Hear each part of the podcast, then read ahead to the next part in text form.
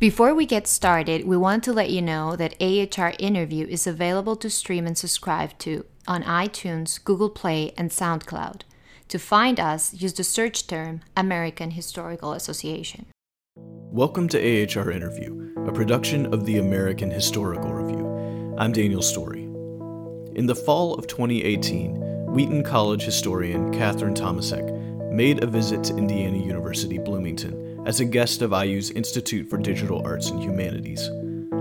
I had the opportunity to sit down with her in front of a live audience to discuss historians and digital scholarship. What follows is that conversation.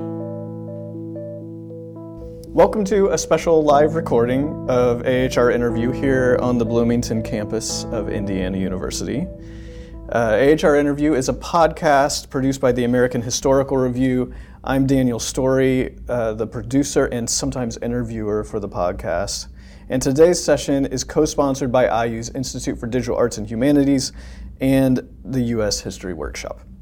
We're delighted to have as our guest today historian Kathryn Tomasek, who is here to discuss the relationship between uh, the discipline of history and the world of digital scholarship. Tomasek is professor of history at Wheaton College in Norton, Massachusetts, where she teaches 19th century U.S. history, women's history, and digital history, and is a founding director of the Wheaton College Digital History Project. She has written extensively on both women's history and digital history and methodology, and served as a member of the American Historical Association's ad hoc committee on the professional evaluation of digital publications by historians. Her current work focuses on um, TEI and specifically a collaborative project that she's involved in to TEI encode historical financial records. Mm-hmm. Well, Kathryn Tomasek, welcome to Bloomington and welcome to AHR Interview. Thanks. So, I wanted to talk with you today really about three main areas mm-hmm. in the time that we have. Um, the, I, I would have liked to work our way toward a kind of bigger question about where you see, where, where, in your view, where we're at um, mm-hmm. um, as a discipline in terms of our engagement with historical scholarship or digital scholarship, that is. Mm-hmm.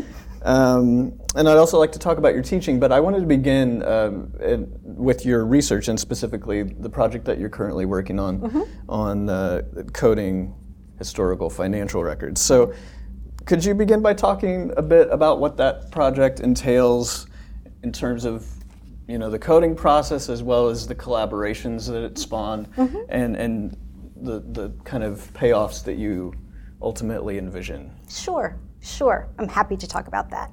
So um, we have been doing um, digital scholarly editions of primary sources that come from the um, the college where I teach. It was founded in 1834 as a female seminary and it became a college in 1911.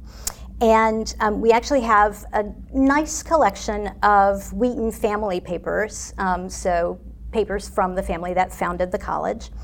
Um, I actually had someone ask me once, well, how is this, how is the, what you have in the Wheaton papers of interest to anybody besides you know, alums and the Wheaton community. And you know, my response actually was kind of, well, you know, why do we know about the Sedgwick family? and we know because there's an archive. Um, and so, you know, what gets archived is is fairly random, and the Wheaton archive is fairly random. And I think they're interesting um, as a family that founded um, an institution for the education of women uh, for the higher education of women mm-hmm. in the 1830s, which was a moment when um, that kind of thing was happening. Um, and particularly, I think the um, accounting records are interesting because um, the the um, the son of the family, uh, the Wheaton family, um, was a businessman, and uh, he inherited most of his wealth from his dad, right? And most of that wealth was in the form of land. Um, but Laban Morey Wheaton had to, you know, have some sort of work that he did. Um, he trained as a lawyer, but he wasn't as interested in the law as his father was. His father became a judge. Um, which is how he found out about land that was available that he could buy. Never mind. Uh, um, but Laban Morey Wheaton was, um, you know, the postmaster of the town of Norton for a while. He was. Um, he became involved in a lot of different business activities, and one of the things that he did was he ran a store in the town and he kept a, a journal, a day book um, that recorded the transactions, the daily um, instances in which people came into the store and bought something. Um, not every day, but um, so it was also his office, his business office. Um, he kept a ledger, um, which uh, was a way to help him keep track of the people to whom he was extending credit, and he also kept cash books. Um, of monies received and monies expended. And this is all, um, these are all parts of the standard system of double entry accounting that um, was in use in the second quarter of the 19th century, which is when his was his uh, business practice flourished. So um, we did some some text encoding with some other um, easier, more sort of literary kinds of documents that were in the uh, in the collection. We have some pocket diaries, we have a travel journal, that sort of thing, and um, and when we ran out of the easy stuff, um, the archivist uh, the college archivist and I sort of looked at each other and said, "Ooh, there are these these cool accounting kinds of records," and um, so we started transcribing them, working with students, um, trying to figure out how we would do the markup using the text encoding initiative, and that uh, that's sort of where it all came from. Sure. Is that the question you asked me? Yes, it certainly is. Um, could you, for the benefit of some of our listeners who hmm may be a little fuzzy on what TEI is. Sure. Can you describe a little bit about uh, describe a little bit of what TEI is, as well as the sort of decisions you had to make in mm-hmm. terms of applying it to something like accounting records? Sure, absolutely. So TEI stands for Text Encoding Initiative. And um, the TEI is an international consortium of colleges and universities, libraries, scholars, technical experts who started off um, in the 90s um, focusing on how to turn printed materials, especially books, into data that com- computers could read at a distance. Um, as a way to look for patterns that might help with questions like author attribution, that kind of thing. So it's been around for a long time. Um, if I look at the you know about page of the TEI, which is at teic.org, TEI, I'm sorry, dash c.org. Um, the sentence that I read is um, oh, the chief deliverable is a, a, set of guidelines that specify encoding met- methods for machine readable texts. Um, and this website, we say on the website, is um, text chiefly in the humanities, social sciences, and linguistics. And then it's dated um, since 1994, the TEI guidelines have been widely used by libraries, museums, publishers, and individual scholars to present texts for online research, teaching, and preservation. We actually now have a tool for publishing um, TEI encoded text. It's called TAPAS, the TEI Archiving, Preservation, and Access Service but you know it has to have a food name because digital humanities people really like their food. And so they were really pleased to come up with that acronym. And i'll say more about acronyms because i'm like really bad at coming up with them and some people are really good at it. Um, but um, so the tei has been around for a long time. Uh, we just won a 30th anniversary award um, in 2016, I think, the TEI Consortium was awarded the Antonio Zampolli Prize at the DH conference in Montreal to recognize the importance of its, importance of its contribution to the advancement of digital humanities and its long term contribution to the advancement of humanities research. And what you do with TEI is you take a text and first you, um, well, it has to have a TEI header, and I'm not going to talk about the TEI header because yeah, I don't even have pictures to show you. um, but um, the first thing that you do is you mark the text up for structure, right? And so you put in all the paragraph breaks and all the chapter breaks and all of those kinds of things, and then um, and then you can mark up other things. So if you're doing correspondence, for example, um, you can mark up uh, dates. Um, you can also mark up names. Um, and in fact, you can make an associated list of names to, so that you can have a prosopography of all the people who are mentioned, whether they're fictional characters or actual humans. Um, that are referenced in whatever the corpus is that you're working on, whether it's a, a single text or, um, or something larger. Um, the guidelines were initially intended for transcription and markup of printed materials, but um, they've been expe- extended a number of times, um, and they now include chapters on transcriptions of speech, um, as well as on dictionaries, manuscript description, representation of primary sources, um, including correspondence. And there's actually a table, also, uh, excuse me, a chapter also on tables, formula, graphics, and notated music. And the tables are important for me for marking up um, accounting records because um, TEI actually doesn't do spreadsheets, but you can put tabular data into TEI and sort of mark um, the information in ways that makes it possible to extract a spreadsheet from it. You can also transcribe in, into a spreadsheet and um, have that transformed into TEI if that's something that, um, that you want. Mm. So you can sort of capture the columns and rows aspect of the exactly. account books. Right? Exactly, yeah. Yeah. TEI is a tree, and trees don't make relational databases, which is what a spreadsheet is. Um, and I've actually had people ask me at conferences, well, why don't you just use a spreadsheet? And the answer is because I'm not interested only in the numerical information. The numerical information is interesting and it's important, but I'm also interested in other bits of information like dates, like people, like um, places, like organizations, like um, the kinds of commodities uh, that are being exchanged.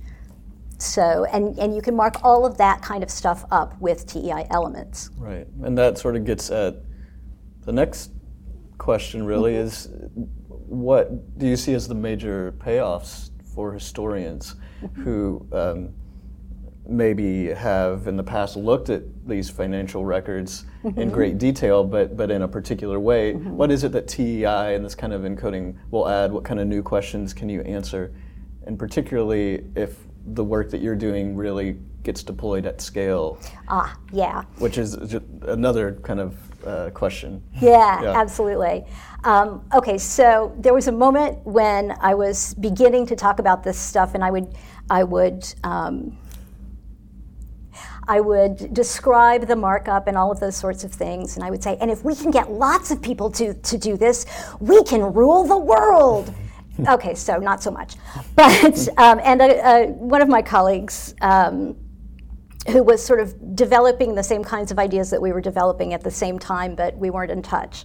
Um, he's in Europe, and he has called the, the work that we do um, a Luftschloss, which means a, an air castle, right? So there's pie in the sky, right? Mm-hmm. Um, so that's a self-deprecating joke but bef- but the idea is that if you make the data okay so if you take the information that's in sources and you turn them into data that um, operate according to um, an accepted set of guidelines I always want to say standard, but the TEI does not want to make a standard. It wants to make guidelines. So um, and there's a great XKCD comic about that. But um, if, if you mark these things up into um, using, using this system that is um, well accepted internationally and deployed, um, I hate that word, I shouldn't use that word, um, but used um, in a lot of different places. You, it's, it's possible to um, create a big flexible data set that if we wanted to, we could, or if we, if we got enough people interested, we would be able to um, learn about things like um, what kinds of commodities were traded in Europe, for example, between the medieval period and the early uh, early modern period, and um, did the references to them change? Um, were they uh, were they traded both in Central Europe and in the West? Um, you know, lots of kinds of questions that one could ask, perhaps using um, sort of traditional economic history data sets, but not so much. Um, there's, oh, now I'm not going to be able to remember his name. Um, there's an economic historian that my colleagues in um, Regensburg um, are very interested in, someone who got economic historians interested in sort of testing the quality of existing um, social science history data sets for the kinds of questions that you could ask. And one of the things that um, he points out is that, you know, it's really Richard Allen is his name. Mm. Yay.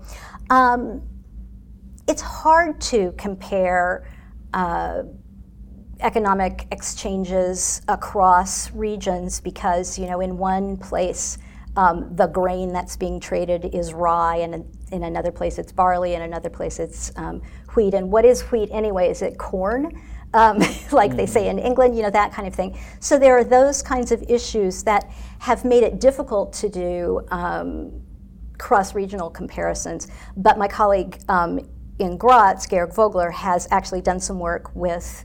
Um, that, ha- that shows that it is possible if you use a, a common kind of coding um, mechanism, then you can make these kinds of comparisons, mm. which is a kind of cool thing. Yeah, very cool.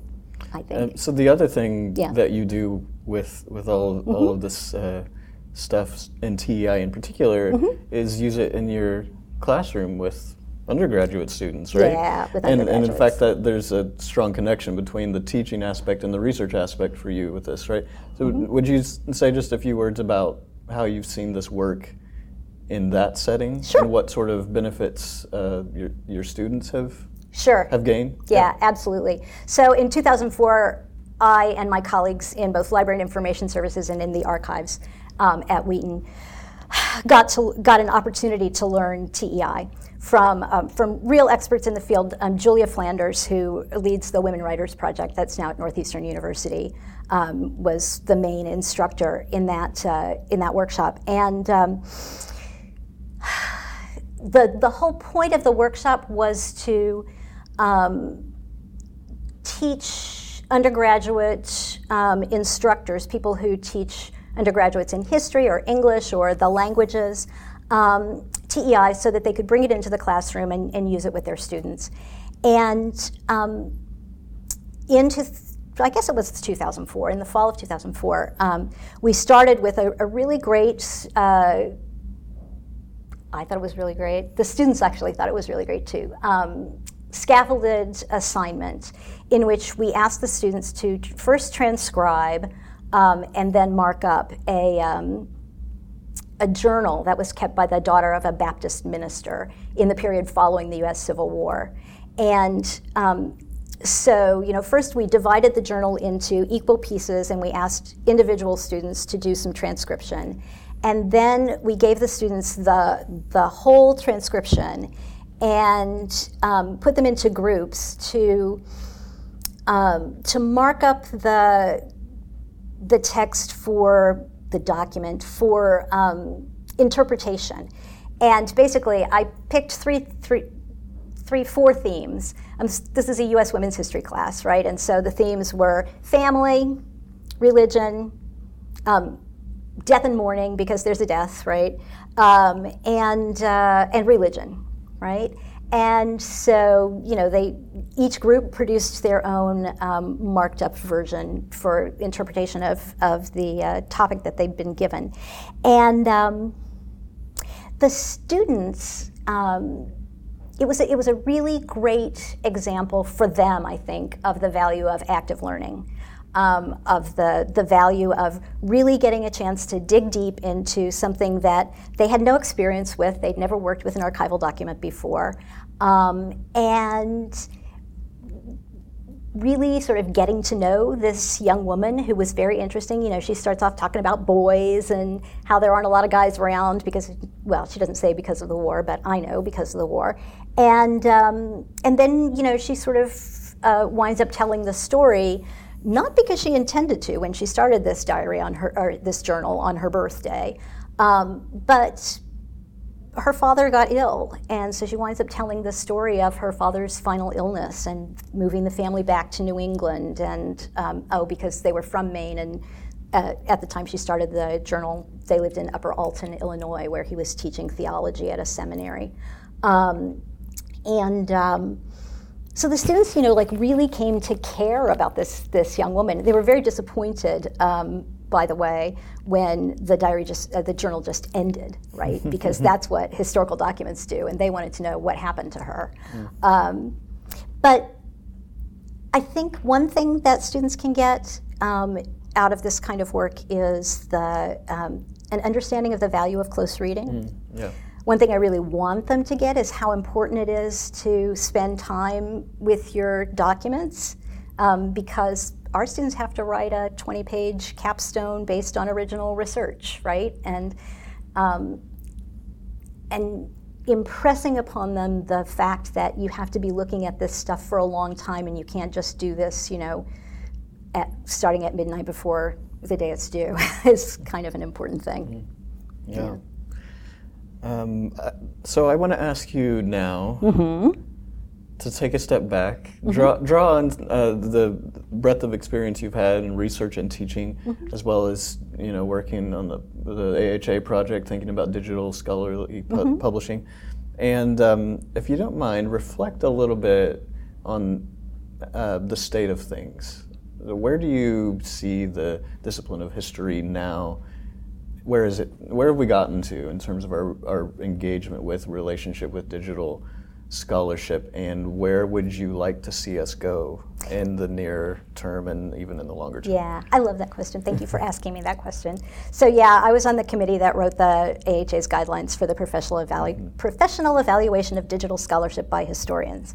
Um, what's the acronym for that? I have no idea.